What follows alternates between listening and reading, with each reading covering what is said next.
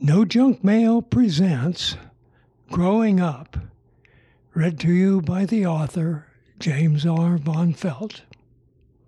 As I was saying, the city dump was our secret treasure.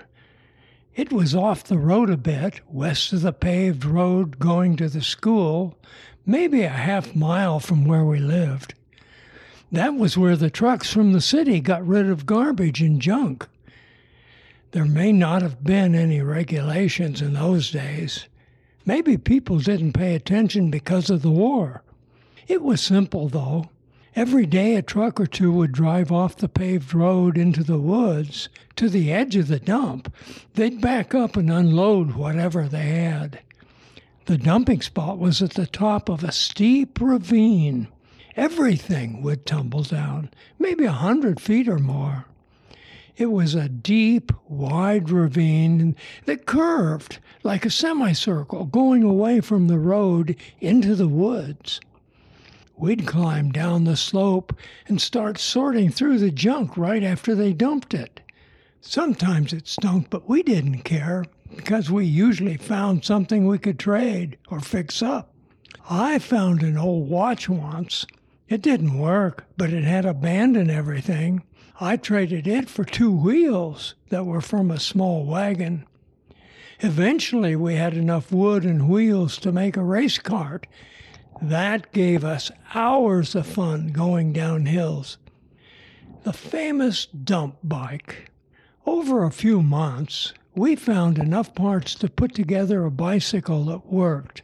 It looked funny because it had pipes for uh, handlebars and a big motorcycle seat, but it worked. The wheels wobbled and it ran on the rims. Getting tires was impossible. It ran just fine, though you had to be careful on the gravel. We had a bike. That was really something. You couldn't buy a bike then if you had lots of money. It was known as a dump bike in our neighborhood, and a lot of the kids rode it. Another thing we found that turned out to be very important to my buddies and me was the sword. When we played by the river or in the woods, we'd be building a fort or something and didn't have a way to cut a branch, much less a log. All we had were our pocket knives. What we needed was a saw or hatchet, or maybe an axe, but that was out of the question. One day, Alex spotted this piece of metal in the dump and dug it out of the stuff. Look at what I found, he yelled at us. At first, we had no idea what he was talking about. He was waving a broken part of a car spring. The sword took us weeks of working every day to grind a cutting edge. We used a flat rock. Next, we fashioned a handle from electrical tape. To carry it around with us, we made a sheath from the skins of a rabbit and a big tomcat. We took it everywhere we went. A backpack went with us, too. Billy found it in the dump. It needed work too. We had to replace material that had rotted and a strap that was loose. Like I said, the dump was our secret treasure. The ravine was deep and wide, and there was room for a natural shooting range. When you got down to the bottom, it was flat and maybe 300 feet to the other side, where it sloped up sharply. Not only that, but it was long and curved. The men in our housing project made a shooting range with a rest table. They had everything for sighting in rifles and shooting pistols. There were target frames set up at different distances to hang targets on. Some of the shooters were very good. From time to time, they had turkey shoots. That's a contest to see who'd shoot the best. Everyone got a chance to try his skills, even the kids. Whenever we heard people at the shooting range, we'd go. Many times, whoever was shooting would let us take a shot or two. We were comfortable handling pistols as well as rifles. The people making up our housing area came from a lot of places. Our next door neighbors were Inuit from Alaska. We played with Philip and Daryl a lot. Mr. Grimm at the store told us he grew up in Alaska too. He told us stories about how he grew up in the wild with his dad and uncle. They even panned for gold and trapped for a living. Billy's dad was from the Bronx and had a funny accent. We were from Kansas, Looney was from California, and Alex was from Boston. But it didn't seem to matter where people were from. They were all right here for one reason to help win the war by building and repairing the ships. Billy, Alex, Looney, and me, we did everything together. Occasionally, somebody'd get in a fight over something and go home mad, but they always got over it. There were other project kids we played with, too. There were a lot of kids living in the project. Daryl and Philip lived next door. Daryl was our age. He went to Lieser Road School and spoke good English. Philip was older than us, but not old enough to work in the shipyards. His English was rough, but we got along fine. The two of them taught us how to use sign language and all kinds of things, such as fishing, camping, and finding stuff to eat in the woods. They taught us how to make bows and arrows. We got pretty good with them. David and Philip went with us most of the time. We camped out overnight. Billy's dad taught us how to box, and we practiced regularly in the backyard.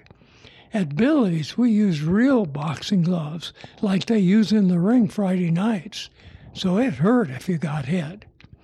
The first thing you learn is how not to get hit. When you got that down good, then you learn how to hit. But really, the most important thing we learned was not to be afraid of getting hit that gave us a lot of confidence in a lot of things we did. Sometimes we would do things for Mr. Grimm at the store. He would let us manage the comic books and deliver food to people in the project. There were regular deliveries that had to be made. We used his wagon for that. In the summer, we picked blackberries down by the river for the store. That's how we earned enough to buy our pocket knives. There were two places to find out what was happening Eli Grimm's store and the center. Both had telephones and a radio going all the time. The Friday night movies at the center had a newsreel that kept everybody up to date about the war. When we were in school, we had some time to play after we got home, but then sometimes we stayed in town and played downtown. We'd take a light bus home. The Columbia River was just a few blocks on past our bus stop going home. There were warehouses, piers, and a lot of interesting stuff going on. We watched ships unload cargo. There was always somebody fishing off the piers. Fishermen would tell us what they were fishing for, what they caught, and what they were using for bait. If it was raining, we would race matchstick boats down the gutters or maybe sell newspapers. We could earn some money selling newspaper on the street when it's raining. Sometimes we just hung around and looked in the store windows. Occasionally we'd run into kids from town that challenged us. That could lead to a fight, but not often. Just us yelling taunts and them returning the same with gusto. Fishing was a big deal for us. First, because it was a challenge, and next, because we like to eat fish. Our folks really appreciated when we brought back a good catch. There were lots of live streams around, as well as the Columbia River, and we knew the best fishing spots. Our biggest challenge was fishing in the swamp next to the state fish hatchery. It was west of our housing project, down the road, maybe about five miles. It was challenging because they ran us out every time they saw us. We had to be really careful and blend in with the woods not to get caught. We caught large trout there in the swamp and could always trade a few for a ride back to the project. Have you ever caught smelt? It's a small fish, kind of like a minnow, but they taste great crispy fried. You stand in the creek and use an A frame net to catch them as they swim upstream. We made our own nets. You fish all night long, and it's usually in March and April. When we heard the smelt are running, we dropped everything, got our nets, and went fishing. A bucketful would sell like hotcakes. Fishing for sturgeon in the Columbia River was a pastime. We usually'd be spending the day or maybe an overnighter on the river and cast some lines with hooks. We made sourdough bait to catch them. You never knew when you had one. It felt like you hooked a log. You had to pull in your lines to find out. They don't fight. Some of them get great big, even 50 pounds. If we were just having fun, we'd cut them up and roast steaks over a fire. They tasted real good that way. As you can imagine, we had lots of adventures. The next podcasts will be one of those adventures, the one where we got lost for many days. I wrote a book about it because it was so meaningful to me. A friend wrote a short intro to the book that pretty well reflects what happened. She says it this way See through the eyes of the young and innocent, faced with challenges they'd not imagined, hardship and adventures in which they triumphed and failed, pain they suffered, and evil they were to confront. This is an American tale of young boys during World War II living in Vancouver, Washington. Well, that's it for now. From where the corn grows tall and pigs fly. Take care, all my love, Grandpa Jim.